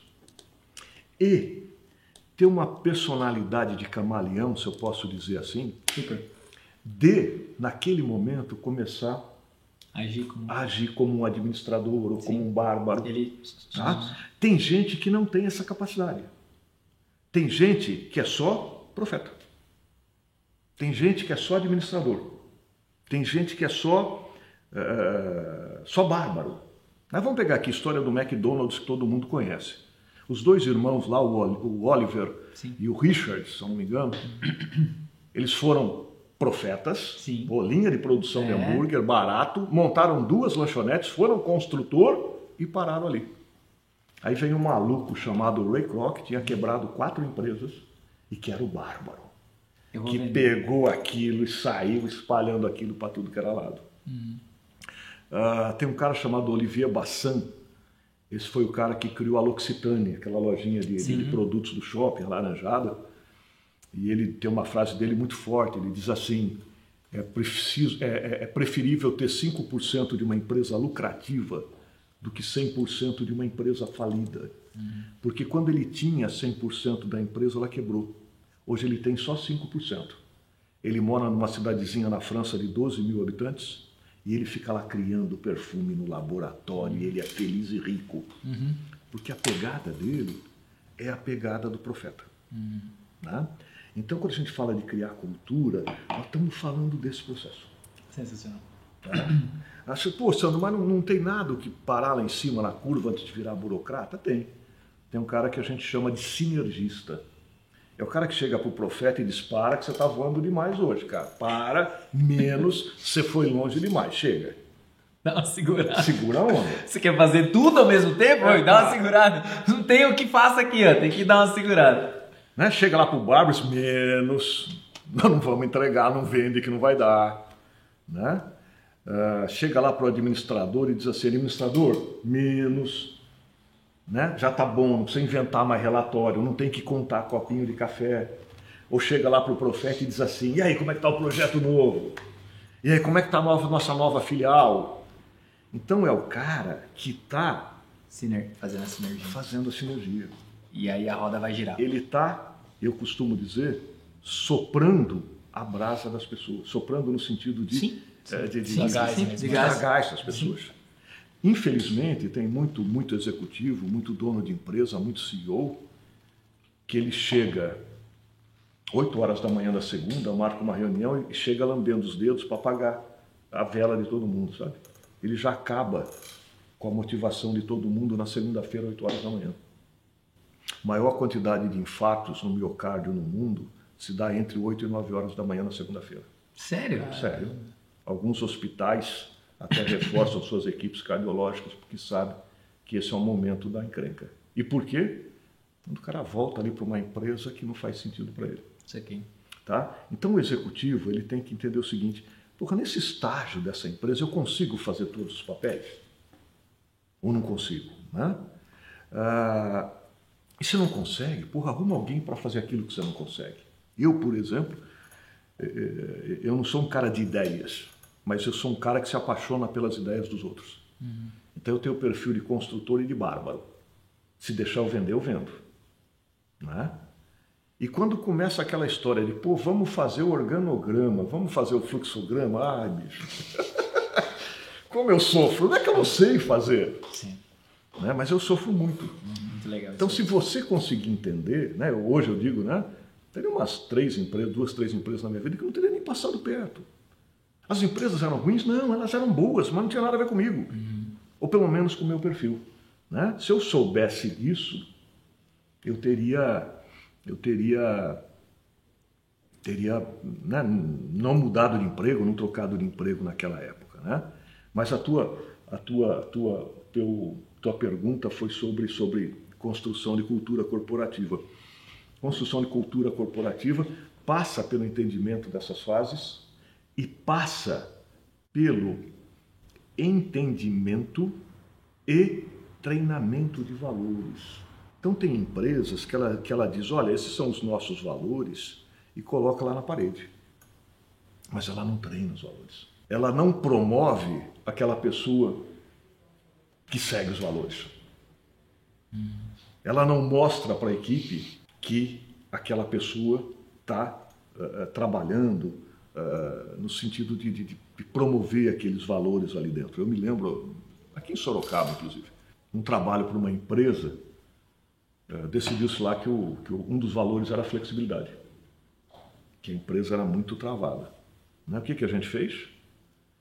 Eu fui num ferro velho aqui, comprei uma mola e um pedacinho de metal, pedi para soldar a mola no pedacinho de metal. Fui ainda no que se chamava Shopping Esplanada. Logo na entrada tinha um cara que fazia gravação em metal. Né? E ele gravou lá troféu flexibilidade. Aí nós chegamos na empresa e dissemos: Ó, oh, pessoal, no último dia do mês nós vamos para o rodízio de pizza. Já avisa lá em casa, já vai sair da empresa, vamos para o rodízio de pizza. Tá? Mas tem uma tarefa para vocês. Nesse dia, vocês vão ter que contar a melhor experiência de flexibilidade que vocês viveram na empresa nesse mês. E quem foi essa pessoa flexível? E a melhor experiência vai ganhar o troféu flexibilidade. Então você coloca seu grupo durante 30 dias para pensar em flexibilidade, para olhar flexibilidade no outro, para ver a própria flexibilidade. E a gente levou lá uma equipe de ginástica laboral, que é lá duas vezes por semana, para o cara Dá fazer alongamento. Né? Então, não basta botar na parede, tem que vivenciar, tem que treinar. Então, aí você entende o conceito, aí você entende o que, que aquilo significa, se aprende a ver no outro aquele valor e em si próprio. Uhum. Né? É assim que você cria cultura. E aquilo que você falou, que eu achei fabuloso e que é absolutamente verdade. Quem não comunga vai embora. Né? Eu tenho, tenho um amigo nosso aqui, não vou citar nome, né? mas enfim, tem um amigo nosso aqui que tinha uma empresa aqui em Sorocaba e a moça chegou para ele numa sexta-feira e disse assim: Eu vou embora. Ele falou: É, por quê? Porque vocês são muito felizes nessa empresa. E aí a moça foi embora. Ele veio conversar comigo, né? Falou: Isso é normal? Eu falei: É, normal, né? Ela não estava comungando dos seus valores de empresa. Né? Ela precisava de uma empresa mais mais porrada. mais de porrada, mais militarizada, sei lá, talvez, sei lá, né? uma outra atividade. Né? Então, é, quando, você, quando você trabalha essa coisa de valor, você é, é, isso, isso vai, você vai, você vai é, incorporando isso. Uhum. Né? Outro dia tinha um aluno da, da Toyota, né? eu estava conversando com ele, ele falou, a gente fica tão, tão viciado no modelo Toyota que eu falo assim para minha mulher, ó, dá para pegar aquele prato? me dá duas xícaras, né? Falou, pô, lá em casa, pô, outro dia minha mulher foi atravessar a rua tomando sorvete de jeito nenhum, né? Faz uma coisa só de cada vez, né? Então isso vai incorporando, né? E só para encerrar esse assunto, que acho que é muito relevante, responde uma questão que acho que vocês fizeram aí. O profeta, esse cara que tem a ideia, ele normalmente está dentro da nossa empresa, no momento que a empresa está na aristocracia. O cara chega lá e fala assim, pô, bicho, ninguém mais está querendo pizza de pizza marguerita, o povo quer agora pizza de calabresa. E aí o dono fala, não, é. aqui nós só fazemos marguerita. Não. Isso aqui. Aí dia seguinte o cara chega lá e fala, olha, ninguém mais quer marguerita, os caras agora querem quatro queijos. Não, aqui nós só fazemos marguerita.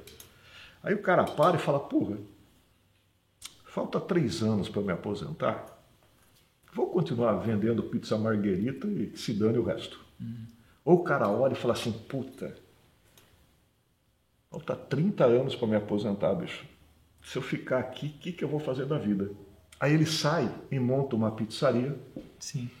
que forneça quatro queijos, calabresa, e aí surge o profeta, o aí construtor, ele vai ter problema de fluxo de caixa. mesma história, mesma história de sempre. Né? Jairo, ó, essa história aqui, essa história, Brasil, Brasil, vou contar um negócio pra você. Deu uma hora já, o produtor tá aqui nos avisando, mas eu Assim. O Sandro solta uma pergunta e deixa o homem falar, cara. Não é possível, é cara. É muito bom. Muito legal, A gente legal. vai ter altas conversas depois. Muitas conversas, cara. Com certeza, Puta cara. Puta que pariu, cara. Eu acho que isso aqui, o meu produtor, meu editor que tá aí do outro lado, a gente precisa fazer isso chegar no mundo. Porque é muito louco. E é muito verdade. Todas as empresas. Assim, você foi colocando, acho que talvez na sua cabeça foi passando, sim, não sei sim. não. Mas assim, foi passando exatamente cada fase, cada cada estágio, puta, eu tive que agir assim, caralho, eu fiz aqui, né? Muito louco. Então essa construção, essa história, meu, é, é sensacional. Muito legal, cara.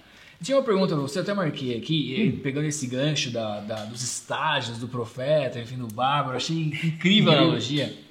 Mas dentro da, da, do trabalho de consultoria, assim, como que você faz, Sandro, com esse oceano de conhecimento, para dar consultoria, mas que o empresário ele não abdique do problema dele, da operação dele, que, o, que ele tem que resolver isso, entendeu? Porque às vezes a gente, como consultor de marketing, em alguns momentos, alguns contratos. O cara, né? cara ali passa a empresa. Né? Isso, exatamente. Quando você se dá conta. Você tá lá, meu. Quando você dá conta, você virou funcionário e o cara tá botando o dedo no teu é. nariz e você fez errado. É. Tá no contrato? Tipo, o que, que você faz? Não, não, eu vou contar uma história. Dá tempo de contar uma história? Aqui dá não. tempo. Eu, eu vivi uma história uma vez que eu achei maravilhosa, cara, maravilhosa, né? O, o, cara me contratou, falou assim, professor, o senhor pode nos atender? Eu falei, posso, não sei o que, que é, né? Aí fui visitá-lo, né? Ele queria construir uma empresa de beleza, um salão de beleza. E o cara me mostrou o plano todo na frente, tudo, tudo. Ó, oh, vai ser assim, assado, esta é a marca, nós vamos atender esse tipo de cliente, este aqui é o preço, esta é a minha margem de contribuição, esse é o meu lucro e não sei o quê. Tudo né? desenhado.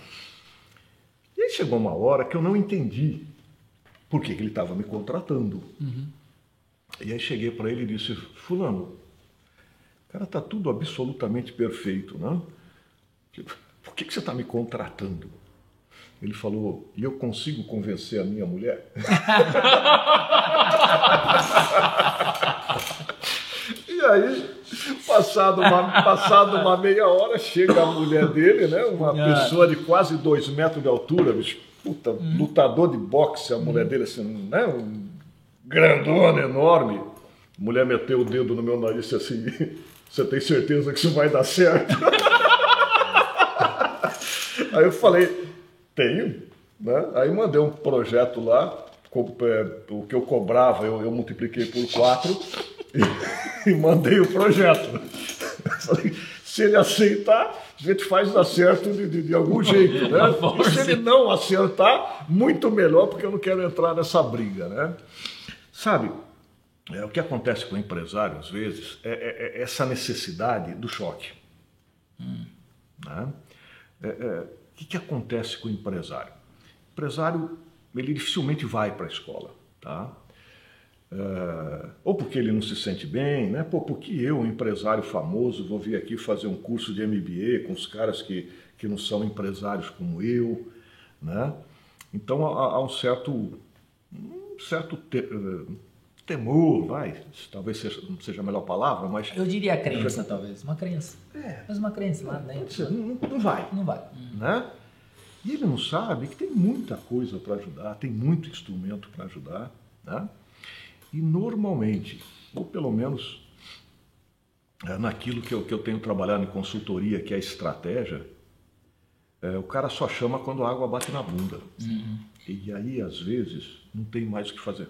Então, eu brinco muito, né, quem, quem trabalha com estratégia, que a gente é chamado para o segundo tempo do jogo, uhum. às vezes para prorrogação e às vezes para bater pênalti. E não tem mais o que fazer. Uhum. Né? Já né? E o pênalti é você só bate um, né? Tem mais, é, tem mais quatro para bater. É, né? Pois é. Você imagina aquele cara, né? Imagina, né? Aquele cara que foi profeta, ele Sim. construiu a empresa, ele brigou no fluxo de caixa, ele administrou a empresa e agora está indo mal, ele não sabe por quê. Como é que ele vai confiar em alguém de fora? Uhum. Né?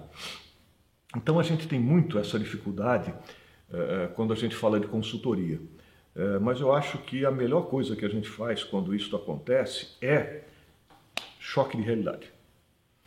Eu tinha um professor, o professor Massahiro, é, um professor lá da, da Escola Superior de Propaganda e Marketing, da SPM em São Paulo, e ele só atendia presidente de empresa, ele só tratava com CEO.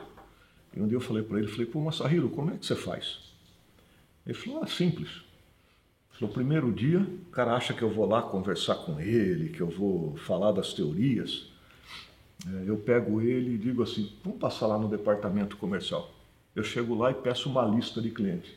Boto ele no carro, nós vamos visitar o cliente. Aí ele, chega, aí ele chega no cliente e o cara fala assim: Ah, você é da empresa tal? É, pô, foi três meses que seu vendedor não passa aqui. Falou, cara, volta.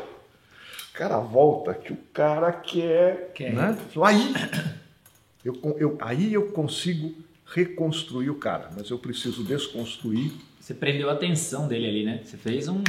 Você é, fez e um choque. E não foi você. Sim, não foi você. Né? Você só. Você cara, só, foi teu cliente. É. Né? Então é muito natural, quando a empresa vai crescendo, que o, que o principal executivo que ele tire o umbigo do balcão. Tirar o umbigo do balcão é não falar mais com o cliente.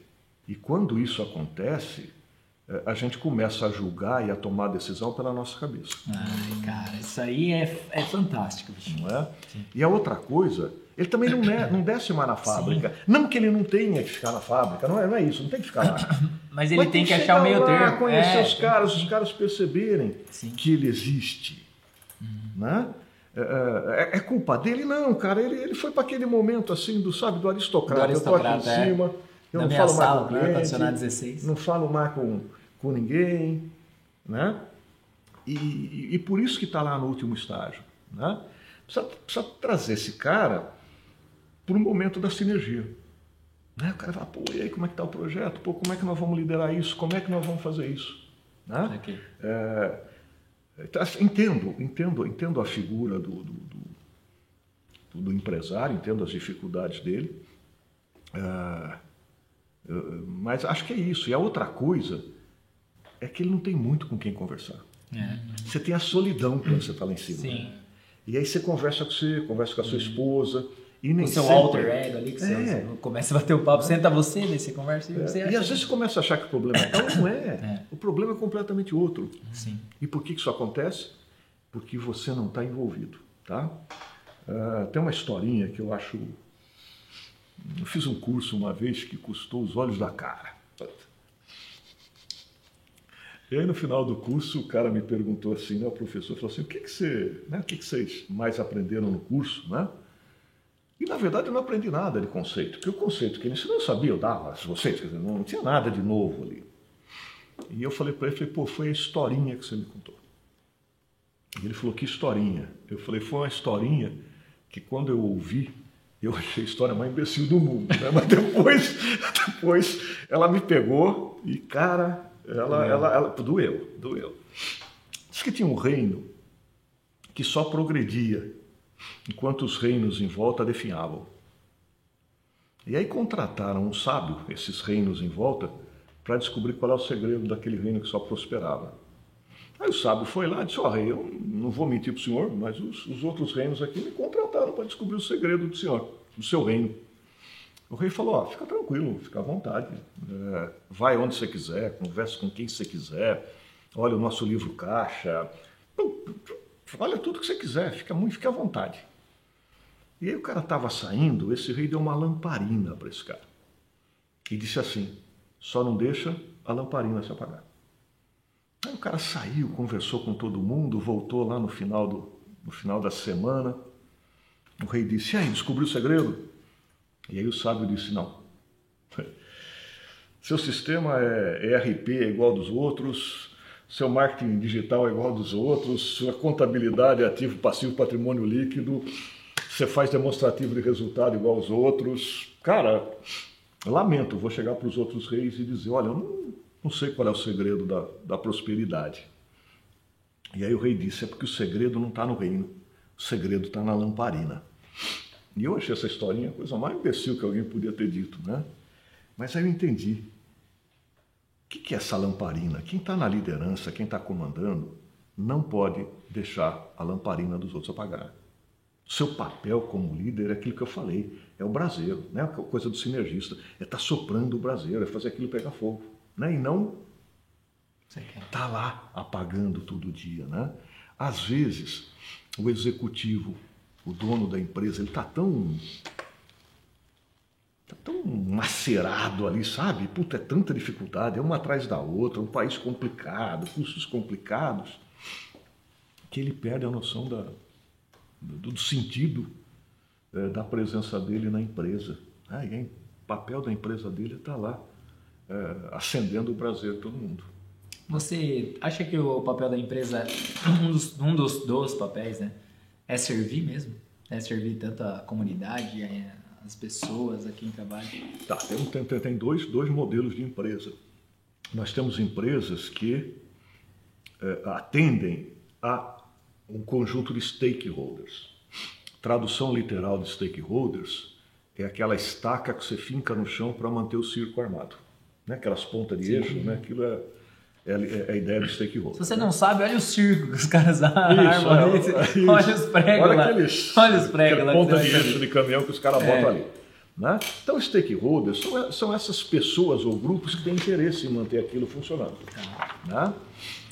Isso é um modelo que ele vem com muita força nos, nos últimos anos, tá?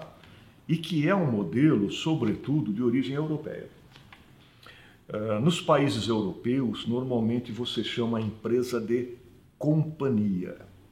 Companhia vem de companini, lugar onde a gente divide o pão. Esse não é o modelo das empresas americanas. Putz. Empresa americana ela privilegia, uhum. né, ela tem um modelo não de, de stakeholder, uhum. mas de shareholder, a valorização do sócio, a valorização do acionista. Uhum. Nós estamos aqui para melhorar o preço das ações, nós estamos aqui para produzir, né, uh, para melhorar o preço das ações. No, no mundo hoje, há, um momento, há, há, uma tendência muito forte, inclusive aí no, no, nas últimas reuniões aí de, de, de do G, G7, G20, Sim. enfim, é, falando muito disso, falando da, da, da, importância dos stakeholders e dessa empresa é, que ela tem esse envolvimento com comunidade, com funcionário, né, com, esse, com, esse, com esse conjunto né, de, de, de, pessoas, com esse ecossistema. Tá? Agora, não é tradicional, não é para todas as empresas. Você pegar a empresa japonesa, a empresa japonesa tem muito eh, tem muito dela voltado à comunidade, né? Então tem um pouquinho de cultura, tá. né? E, e, e, eu entendo que, que, que, que, o modelo de stakeholder é um modelo mais justo. Isso aqui. Né? Agora, são as mais lucrativas? Não, não são. As mais lucrativas são as de Charlotte. Ô, Jairo, Cara, cara, é- é quantas muito- horas foi aí já, produtor? 1 e 15. 1 e 15, cara. O tempo tá voando aqui, cara. É assim, pra não ficar longo, senão ele vai. Cara, tem que ter a segunda rodada com você. Tem Não tem segunda como. rodada, Teve segunda muita rodada. pergunta que a gente não consegue convidar, é, perguntar. Mas eu queria fazer uma pergunta capciosa aqui, Ah, que por favor, por favor. é o seguinte: a hora da cagada eu já passei. vamos, vamos- vamos colocar Vai agora? colocar? Quer colocar agora? Então coloca agora, então. Sandro, a gente tem uma parada aqui que é a seguinte, cara. As pessoas vêm aqui, contam sucessos, vitórias maravilhosas, é um aprendizado gigante. E você, como a gente falou, é um oceano de, de conhecimento. E no Pizza com Marketing, cara, a gente tem a hora da cagada. Desculpa o termo, porque você é um gentleman, É, é, um diplomata, é um diplomata. um, é um Não, o cara embaixador. O- Não, ele fala, quando eu olho, parece que eu tô hipnotizado É, por é, ele. Eu tô é o aqui- poder, é o eu- poder eu de tô ser em outro cosmos. Vamos, vamos cambiar o nome, hora do erro. É. um diplomata do nosso lado. Ah, depois eu quero dar um novo nome, vai. Tá. Boa, boa. Cara, aquele momento que você falou assim, meu, deu tudo errado, puta, e que hoje você tirou N lições, tá, na sua carreira aí, cara, que você pode contar pra rapaziada. Cara, você deve ter um por empresa, né? Acho que a gente passa aqui. Mas vocês- vocês vocês estão trazendo. Antes de, de- de- de- de contar, isso é muito relevante. Harvard, né, a Universidade de Harvard, descobriu que a gente aprende muito mais com os exemplos errados, eh, com, com- com exemplos errados, não, como é que eu vou dizer isso? Com os Sim, erros com que, os erros, que- que- que se, se teve, do que com o sucesso. Né? Eu me lembro que lá em São Paulo, na, na SPM, uma vez, eh, a gente tinha aquele prêmio top de marketing e a gente resolveu fazer o top top de marketing. A gente convidou um monte de gente, um monte de agência, mas ninguém quis ir lá. Ah, porque eu quero contar os bichinhos da Parmalat. Oh, isso eu também quero, bicho. Quero contar aquela que foi a O fiasco. caca. Não, mas aí nenhum, nenhum publicitário foi lá para contar para nós. A gente até convidou, fez o evento, mas não virou. Tem maisinha aí? Cara, tem um cheiro do cheiro aqui. Cheiro. Cara, eu. eu, eu, eu, eu- cara, tem, tem, tem muitas, tá? As minhas. Você fala em termos de negócio? Qual que- termos de- assim, o você, que você escolhe quiser. uma e fala. É Tá, que então, eu- ah, só uma? é, Ah, eu uma- colocar duas, vai. Vai lá, vai lá. Vai, vamos lá, vamos lá. A, a- a minha caca do marketing, né? A gente quando é jovem, né? é, a gente a gente se acha o gênio do marketing, né? O, eu abri um jornal uma vez, um jornal de empregos e concursos, né? E aqui, puto, gênio do marketing disse assim, como é que eu vou divulgar isso, né? Então eu fiz um cartaz enorme assim, né? Compridão. Então estava escrito assim enorme aqui, temos vagas. Aí no meio, menorzinho, Jornal de Empregos e Concursos. Aí lá embaixo, sexta-feira nas bancas, né? Cara, e passei na minha cidade colando em tudo que era lugar, né? Dia seguinte eu passei, tinha arrancado tudo. Tinha um. E eu fiquei emputecido da vida, né? Por que deixa colar se depois tira, né? Aí passei num boteco de um amigo meu lá, ele também tinha tirado. Falei, porra, cara, até você. Ele falou, cara, você me desculpa, mas o pessoal via lá, temos vagas, ia perguntar vaga, não tinha, né? Falei, o Sandro que me desculpe, mas vou arrancar esse negócio daqui, né? Então, são aquelas, aquelas grandes ideias que a gente tem, né? Mas, mas assim, tem uma que eu, que, eu- que, eu, que eu, cara, no momento foi muito, foi muito, foi muito, muito impactante. Foi no começo do- da carreira de rádio, rapaz. Estava tendo um desfile lá na, na rua principal da minha cidade. E aí, alto-falante na rua, né? Aquela coisa toda, né? Eu tinha, eu tinha dois meses, tinha começado a trabalhar em rádio. E veja a cena, né? Naquela época nós tínhamos dois partidos. Nós tínhamos a Arena e o M- MDB, né? que era o Movimento Democrático Brasileiro, e a Arena Aliança Renovadora Nacional. Uma espécie de direita e esquerda daquele momento. E o dono da rádio que eu trabalhava era o presidente da Arena. O prefeito da cidade era da Arena. A maioria dos vereadores no palanque era da Arena. Só melhora essa O história. outro locutor que estava no palanque oficial era vereador da Arena, né? Todo meu da Arena. amigo da Arena. E eu não tinha nada que fazer lá, mas eu resolvi assistir o desfile. E aí o outro locutor que estava tava na rua, estava garoando, ele falou assim, falou, Sandro, por favor, vem aqui, né? Me deu um microfone. Ele falou, cara, eu tô com febre. Se eu ficar nessa garoa aqui, eu vou pegar uma pneumonia. Eu vou embora para casa, pelo amor de Deus. E me deu o um microfone. Eu peguei o microfone e o cara lá do palanque disse assim: Ah, com a gente também aí o Sandro participando dessa transmissão cívica, né? Quem mais está presente nesse desfile cívico de 7 de setembro? Né? E eu olho para cima, vinha vindo o pessoal do Mobral. Né? E eu lasco o seguinte: também presente nesse desfile cívico, o Mobral, Movimento Democrático Brasileiro. Né? A rua fez assim, ó. Fez um silêncio, né? E a rua caiu na gargalhada, né? Quá, quá, quá, quá. A rua, você imagina a rua, né? Opa, movimento brasileiro de alfabetização. Mas aí já tinha ido, né? Minha carreira de locutor mesmo começou aí, cara. Aí eu fiquei com vergonha alguns dias de sair na rua, mas depois passou. Né? Depois. Maravilhoso. É, cara, mas é isso. E sei lá, deve ter mais um milhão, um milhão de. A gente tem que fazer né? uma dobradinha com o Sandro. Não, pô, o Sandro tem que fazer uma dobradinha demais. A hora passou voando aí, meu querido. Já mandou pra avó, pro vô, pro papagaio aí, cara. A gente tá chegando aos finalmente. Sandrão, antes de ir embora, cara, eu tenho uma pergunta que eu queria muito fazer pra você. Obrigado mais uma vez aí, obrigado mesmo. Pô, foi uma aula aqui, cara, de verdade mesmo. Foi muito bom mesmo, muito bom. É muito legal conversar assim com uma pessoa do seu nível, muito intelecto, de verdade. Precisa dividir mais isso aí mesmo, entendeu? Então, espero que esse programa aqui de coração mesmo chegue nas pessoas, porque, cara, eu aprendi muito, de verdade. Mas, calma que eu não terminou ainda. Eu queria que você, cara, só contasse pra gente, porque eu tenho essa pergunta que é uma curiosidade, uhum. que é a respeito, por exemplo, assim, a gente observa muito uma distância muito grande do que acontece no mundo, na vida real, teoricamente, colocar umas aspas aqui, do que está se passando na, na, nas faculdades, etc e tal. Esse distanciamento, né?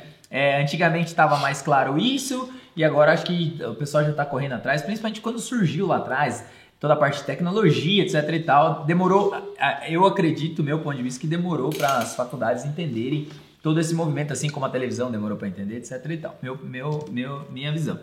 Então eu queria que você falasse dessa distância. Tem, não existe, aconteceu e não acontece mais. Só para a gente ir para os finalmente. Só para completar e a pergunta do Everson, como que você vê a educação. Ah, da hora, boa. Tá, tá bom. Tá. Perguntas fáceis. Tá? É, claro. o primeiro prêmio Nobel brasileiro é. vai ser seu. Tá tranquilo aqui, vim comer uma pizza. Depois eu vou contar os estágios do, do convite do Pizza com tá bom, pra você. Tá bom, tá bom, né? A gente precisa entender a história da universidade. Eu, ih, vamos no tá? porquê. É, é. Vamos no porquê, Brasil. Tomara que alguém assista. Oh, aqui é, aqui nossa audiência Porra, é... que cara chato. É, maravilhoso, maravilhoso. História da universidade. Quando a gente fala de universidade, nós falamos de três coisas no Brasil: ensino, pesquisa e extensão. Tá? Como é que surge a universidade ensino? A universidade ensino, eh, ela surge na Irlanda com o cardeal Newman. O cardeal Newman foi tornou-se santo agora junto com a, a nossa madre lá de, de Salvador, que eu esqueci o nome dela agora, me desculpa. Uhum. Uh, quando, quando foram transformados em santos, Cardeal, Cardeal Nilma foi um deles. Mas isso lá pelos idos de 1500 e alguma coisa que o Cardeal Nilma existiu. A igreja, ela vê o seu domínio sendo, uh, sendo uh, afetado pela reforma protestante. Uhum. E aí ela diz assim, pô, como é que a gente faz é, para manter a nossa cultura religiosa nas pessoas. E aí, e aí criam, né, o cardeal Newman cria a ideia da universidade como ensino. A universidade ensino, ela ensina o passado. Então ela ensina história, a filosofia, ela tem a pegada de ensinar o passado. Essa é a universidade ensino. Onde é que surge a universidade pesquisa? Surge na Alemanha. A Alemanha é derrotada em duas guerras mundiais e os caras olham e dizem assim, dizem assim porra, Se a gente ficar ensinando o passado, nós estamos fritos. A gente nunca vai chegar nem no presente. Ó, vamos chutar isso e vamos ensinar o futuro. Vamos é, minimizar a dimensão de ensino de passado e aumentar a dimensão de ensino de futuro. A gente vai fazer uma universidade de pesquisa, de descobrir coisas novas. E a universidade de extensão, como extensão, ela surge nos Estados Unidos. Nos Estados Unidos, as universidades, elas normalmente estão relacionadas à cidade. E a cidade é que mantém a universidade. Então, a Universidade de Harvard são os ex-alunos que dão dinheiro. Né? E, sim, nos Estados Unidos isso é, isso é muito comum. E a universidade se sente na obrigação de devolver para a comunidade aquilo que a comunidade investe nela. Então, ela presta serviços para a comunidade. Tá? Essa é a dimensão é, da ideia de universidade: ensino, pesquisa e extensão. No Brasil, pela nossa origem portuguesa e europeia, a gente construiu universidades de ensino. Então a gente sempre teve como história o fortalecimento das universidades que ensinam o passado. Né? Quando eu falo ensino passado, é, é, é com menos pegada na pesquisa. Sim, para mim está claro. Tá? Ah, então o que, que acontece muito nas universidades? E, e, aí não é, não, é, não é também só uma questão das universidades. Nós temos uma, uma agência reguladora chamada MEC, ah. e que ela define que Sim. tem que ter tal coisa. Se não tiver tal coisa, ela não aprova o curso. Tá certo. Tá? Mesmo que você prove por A mais B que aquela tal disciplina, que aquele tal conteúdo não faz o menor sentido uhum. naquele curso. Mas eu sou obrigado a ter. Né? Então imagina, sei lá, vou chutar aqui, mais ou menos 70% das disciplinas que você tem no curso, elas são obrigatórias ou pelo MEC ou por alguma instituição, sabe? O Conselho de Contabilidade, Sim. o CREA, a OAB, não estou criticando, não, não, mas estou trazendo essa Esclarecimento. realidade. É. E o que há nas universidades brasileiras, sobretudo nas grandes, é arrogância. Hum, academia, né? É. Então, você diz o seguinte, olha, aqui é assim e aqui ninguém entra. Isso aqui. Tá? E qual é o grande problema? O problema é que o mundo corporativo, isso aqui não sou eu que estou dizendo, é Alvin Toffler, uhum. num livro chamado Novo Capitalismo, Novo Capitalismo, um novo livro dele, que ele diz assim, o mundo corporativo anda a 100 km por hora, a universidade anda a 30. Uhum. Tá? Então, o mundo corporativo, por sua capacidade de investimento, está sobrando dinheiro hoje no mundo. Né? E o mundo corporativo está colocando ali na frente. Tá? É, é, é, então, é, o que, que nós precisamos? Nós precisamos, como, como universidade, é, deixar um pouquinho essa nossa arrogância de lado né? É, e, e, e, trazer essa, essa proximidade com solução de problemas. Uhum. Né? Uhum. e isso já melhorou, né? melhorou bastante. No nosso caso, a gente já faz isso há 20 anos, né? no nosso caso, a gente é de mercado e depois nós nos tornamos professores. Uhum. Então, essa presença do mercado ela está muito, muito, tá muito, tá muito, tá muito, presente na gente. Né? É, então, isso é a ideia do é a ideia de, de, de universidade, né? Por que, que isso acontece? Uhum. É, em relação ao futuro, é, a gente ouve muita coisa hoje, né? Olha, tudo vai virar online, olha, vai ser híbrido, olha, vai ser presencial. Tá? Ninguém tem resposta para isso. Maravilhoso. É a melhor resposta, não, não tem? Não, não adianta eu dizer, ó, é assim ou assado. Eu posso dizer o que eu acredito. Boa. Tá? O que eu acredito é o seguinte: se o cara na tua frente não consegue fazer a conta olhando para você, imagina lá vai. no computador em casa. ah, vai... Com o celular, não vai ter como, meu. Então eu acho que é o seguinte, né? Só fala assim: olha, o ensino EAD é legal. Se você fez curso pelo Instituto Universal Brasileiro e terminou, montou seu radinho no Instituto Universal Brasileiro, você não vai ter problema com o EAD. Não é o modelo, é você. É. Tem muita gente que não precisa para a escola. Cara, conhecimento lá na biblioteca. Uhum. Se você for lá ler o livro e entender aquilo, você não precisa ter aula. Isso aqui, exatamente. Tá? Então, então, é, agora não adianta eu generalizar. Você, eu vou pegar um gancho com você. Você acha que dentro dessa frase talvez esteja, esteja acontecendo, então, filosofando aqui, o que aconteceu com a Ford? Porque às vezes o momento, que a galera quer emplacar um momento que não é o momento ainda, porque as pessoas não estão preparadas para o momento, mas pode ser que um dia talvez. Sim. Dentro disso, cara, um dado de mercado sensacional, uma filosofia aí, mas um dado de mercado, 5% dos cursos vendidos online são concluídos, cara. É, é muito pouco. Você comprou um curso lá, quero fazer jardinagem online. 5% conclui. É, e assim, não, não é uma questão de, ó, tô defendendo esse Não, lado. não, defendendo não, não, não. Aqui De forma nenhuma. é a liberdade. Não, de forma nenhuma. Não, é, não, é, não, é, não tem essa, essa, essa visão eh, muito determinística de alguma coisa. Mas, cara, eu vejo. Eu estou em sala de aula. Sim. Você tá com o dedo no pulso tá. ali. Eu estou em sala de aula. Eu tive uma Você tá o chão experiência. da fábrica. Eu tive uma experiência lá em São Paulo, num curso caríssimo de pós-graduação, cuja pergunta da prova era: Você tem 15 mil reais.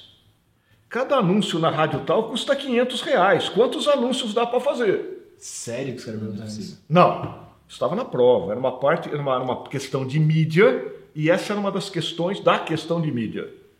E aí a moça olha para mim e diz assim, professor, não dá para o senhor facilitar isso aqui? Eu falei, dá. Você foi na feira com 15 reais, cada laranja custava 50 centavos. Quanta laranja você trouxe? Ai, professor, não dá para facilitar mais? Eu falei, eu consigo trocar fruta. Me fala, me fala Qual que você gosta? qual que Qual que você gosta. eu Eu tento, mas não consigo facilitar mais do que isso. Agora imagina, né? Claro que ela foi reprovada ali, não teve jeito, enfim, não sei se terminou o curso, mas enfim. Agora, como é que você faz isso com o cara que está online? É. Né? Então, é assim, se só o online resolvesse, se só o online resolvesse, o telecurso segundo grau da Rede Globo de Nossa, televisão super lá não tinha mais analfabeto no país. É isso aí, né? Tá? Ah, é mal produzido? É nada, é produzido bem pra Pô, caramba. era bom demais, Né? Telecurso 2000, coloca a vinheta aí. O problema é você ficar olhando aquilo ali, né, concentrado ali. É. Nós temos alunos, né, que eles dizem pra gente o seguinte, "Ah, professor, cara, desculpa, eu trabalhei oito horas no computador, eu não consigo ficar mais quatro aqui olhando pra você. É. Né? Então, é, é, não é, não, não- né? é impressionante é, como algumas facilidades, é, na verdade, não se tornam facilidades. E eu acho que essa, essa é uma delas. Um outro problema que a gente tem em educação e que tem que tomar muito cuidado é confundir entretenimento com educação. E Isso é sério Gênio, gênio, gênio, gênio. tá? Porque imagina se você assistisse, né? O brasileiro assiste, não sei hoje, mas no passado assistia 4 horas e 20 minutos em média de TV por dia. Imagina se isso fosse aprendizado, como é que esse cara aqui estava tava, eh, brilhante. Mas não tá, meu amigo. Ele tá- né, eu brinco muito com os meus alunos, eu falo, pô, vai para casa hoje e ao invés de, de assistir Big Brother, assiste lá na cultura, sei lá, concertos para a juventude, né? Cara, a TV Cultura foi eleita a segunda melhor programação de TV do mundo. Ela só perdeu para a BBC de Londres. E a audiência da cultura, eu estava vendo outro dia, é 0,25. Né? De cada 400 casas tem uma pessoa ligada na cultura. Né? Me perdoa a cultura, mas talvez que o. Me perdoa a TV Cultura, né? isso que eu quero dizer, mas talvez a mãe deixou ali passando o Gloob Gloob, o Castelo Ratimbu, e deixou a TV ligada e está lá com o aparelhinho do, do Ibope e deu né, audiência da cultura. Né? Então, cuidado para não confundir entretenimento né, com educação, cara. Entretenimento, eu digo o seguinte: educação, é, só a gente tem a chave e a nossa cabeça a gente abre pelo lado de dentro. Se eu não quiser aprender, bicho, você pode falar o que você quiser que eu não vou aprender.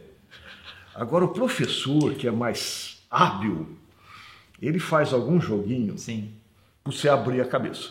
Porque quando você abre, bicho, aí eu entro com o conceito. Né? Sensacional. Já a grande sacada da, né, que, é o que eu diria aí do, do professor, do professor que consegue fazer isso, é descobrir uma forma que o cara eh, diz, ah, eu vou abrir a porta. Puta, aí ele abriu a porta, você entra com conhecimento. Né? Agora, você confundir entretenimento com aprendizado é extremamente complicado, extremamente difícil. Tá?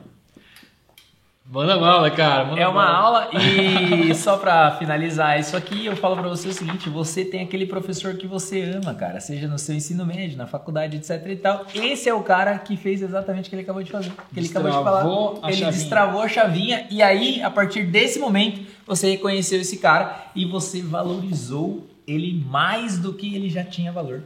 E se você quer ser professor, presta atenção nesse cara. Eu me arrependo de não ter prestado atenção nos, nos professores que me eram mais queridos, sabe? Eu não estava lá muito interessado nisso, mas se eu tivesse na minha faculdade, ah, olha o que o filho da mãe fez, né? Olha aí, o aluno fez uma pergunta, ele não sabe o que responder, ele disse, dá para você repetir a pergunta? Enquanto ele pensa, Isso, maravilhoso. Sandrão, maravilhoso, cara. Vamos pro e-book do Ô, Sandro. Sandrão, cara. a gente no final aqui, cara, a galera que fica assistindo a gente, a gente tem um quadro que é o e-book do convidado. entendeu? E hoje a gente fez aqui, ó, o e-book do ah, Sandrão. legal. Sandro Vidotto. O Vidotto dá um. É muito peso. Não é? Antes, vamos falar, deixar ele pensando na. na- Ah, é, isso é bem importante. Antes, que- enquanto a gente fala aqui do. A gente faz o bate-bola do e-book do convidado, você vai pensando numa mensagem que você vai deixar para esse Brasil, para sua posteridade, para seus netos, bisnetos. Caramba. E assim, para toda a sua geração vai ver esse vídeo. O Pizza com Marketing ele é eterno. Entendeu? Beleza ou não? Beleza. Exatamente. Vamos lá, Gerão. Você quer lá, começar cara. ou eu começo? Eu começo número um, cara. Missão, valores, enfim, todas as declarações institucionais são gestão. É um dos principais instrumentos para sua empresa, cara. Maravilhoso. Eu vou na número um, que eu anotei aqui já de entrada, é o seguinte, gostei muito do pensamento lateral, cara. Você precisa, de alguma forma, sair da sua casinha. Isso pra qualquer coisa, seja, por exemplo, de você achar que a tomada não, não serve lá, você achar uma outra forma de colocar o pino lá, bicho. Maravilhoso, cara. Número dois aqui, o meu é o seguinte, na verdade é o três nosso, né, cara? Não, Isso é o dois. pros- é o- vamos fazer dois, dois. Dois, dois. É pros startupeiros aí que você fica tendo um monte de ideia. Seguinte, não crie coisas para necessidades que não existem, cara. A gente tem que resolver problemas, às vezes tá resolvendo problema que não existe, então não vai dar em nada. Não vai dar em nada. Eu vou na minha número 2, seguindo do seguinte: hoje tem muita ideia, ideia velha que foi revisitada. Então pare de buscar as coisas que não existem, cara. Tem muita coisa boa já escrita e é muito difícil alguém inventar a roda novamente. Olha só, a minha aqui é o seguinte, cara. Essa é muito boa, eu gosto muito, Sandro. Sensacional. O jogo do negócio, o jogo do cliente é um jogo de contato, cara. Você perdeu o contato, perdeu o jogo. bicho. Cara, muito bom essa aí. E eu vou no seguinte: você também precisa saber o porquê, seja o porquê seu, o porquê da empresa, o porquê do seu negócio, o porquê do seu produto, mas assim, busque os porquês, porque esse porquê facilitará o seu futuro. Muito bom. Pra fechar o e-book do Sandro da minha parte aqui, gênio. O grande líder é o cara que mantém a chama da sua equipe acesa, cara. Cara, foi muito, bom. Eu, pra fechar aqui, eu tenho mais uns 14 aqui, mas eu vou fechar então, já que o Jairo fechou, eu vou fechar com alguns. Que é o seguinte: você vai passar por todas as etapas. Por, pelo profeta. É, co- Construtor. construtor, eu tinha anotado contador aqui. profeta, construtor, o bárbaro, administrador, o burocrata e o aristócrata. Ah, Aristocrata. Aristocrata, desculpa. Anotei rápido aqui. Então, observe que fase você tá no momento da sua empresa e, cara, seja um camaleão, porque todas as fases são importantes. Uma empresa, muitas delas são a empre- as empresas. Oh, me perdi aqui. Uma empresa é Companini, que você falou? É, Companini. Companini. Companhia, né? Vem É, de vem- Companini. companhia vem de Companini, que é dividir o pão. E eu acho que é isso. Arrasta pra cima, porque esse e-book já tá. Já é sold out. Já meu. é sold out. Sandro, muito obrigado, cara. Maravilhoso. Eu que agradeço. Seu. Puxa, uma, uma grande alegria estar aqui com vocês. Legal, a gente está tá, tá, tá, tá, tá produzindo conhecimento, a gente está tá conversando com as pessoas. Ah, a internet deu para a gente uma possibilidade de cada um ter uma emissora de televisão, cada um ter uma revista, cada um ter uma emissora de rádio. E é triste que muita gente não saiba o poder disso e, e, e use isso. Eu ri porque quando eu trabalhava em rádio tinha um, uma pessoa que, que consertava os nossos transmissores e a gente, em alguns programas de rádio tinha uns programas ah, mais brincalhões, né? E esse, essa pessoa que a gente chamava de Nijinho, né? O ninja, né? O Nijinho, ele passava pelos corredores da rádio fazendo assim, ó. E a gente falava assim, o que foi, Nijinho? Então, assim, Pô, o Guilherme Marconi teve tanta dificuldade para inventar esse negócio e olha o que estão fazendo da invenção dele, né? A gente ria muito, mas eu queria pegar essa, essa, essa fala aí para dizer o seguinte, né? Cada um tem uma emissora de TV, tem uma emissora de rádio, tem uma revista nas mãos e às vezes não tem noção é, da importância e da responsabilidade que isso tem, tanto para o bem uhum. quanto para o mal, tá? Agora, como frase, eu queria deixar uma que sempre me incomoda muito, tá? É, a gente é mais limitado pela nossa visão do que pelos nossos instrumentos. O que limita a gente não é instrumento. O que limita, que limita a gente é a visão. Se a gente pegar os mapas antigos, antes das descobertas aqui das Américas, a gente vai ver que o cara que fazia mapa, o cartógrafo, é, no desconhecido, no mar, ele colocava grandes monstros marinhos. Ué, mas por que, que o cara desenhava esses monstros? Porque imagina o cara lá. O cara chegava na praia, na beira da praia, via uns guaruzinhos, né? Andava mais um pouquinho, pescava um peixe maior. Andava mais um pouquinho, via um golfinho. Falei, porra, não vou lá. Lá deve ter um monstro. Pelo amor de Deus, né? Não vou me aventurar lá.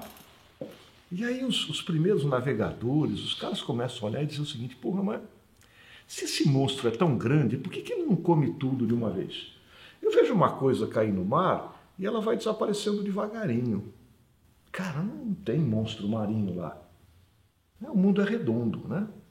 Eu sei que tem gente que não acredita, mas o mundo, o mundo é redondo. Né? Então, as descobertas eh, se dão por essa mudança de visão, por essa ampliação de visão que limita a gente não é instrumento, o que limita a gente é visão. E aí a gente fica muito triste quando um outro cara inventa um negócio que você só reclamou até então. Né? É, reclama, reclama, reclama e não inventa a solução, né? Porra. Então, cuidado, né? O que limita a gente é a, a, é a nossa visão, tá? Instrumento a gente tem, tá bom? Aula, aula, aula, maravilhoso. Depois manda o um boleto pra gente. É, não, não tem como, cara. Sensacional.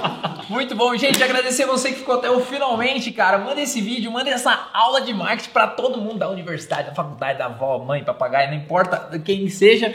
É, é uma honra. Muito obrigado mais uma vez. Verdade, Sandro. De verdade mesmo. De verdade. De Muito verdade. bom, mesmo. Sigam a gente nas redes sociais, arroba Gabriel, arroba Vírgula Sanches. Quer falar a universidade? Como que tá nas redes sociais? Na Atom, atom, atomedu.com atom.edu.com.br. Atomedu.com.br. Segue a gente lá, vestibular com as inscrições abertas. Aí, ó. Boa, boa, não, não boa, perde boa, a oportunidade de ter aula com esse cara aqui que, meu, ele vai descobrir o seu porquê. Ficamos por aqui, vemos vocês no próximo episódio. Valeu! Valeu, até mais. Tchau, tchau.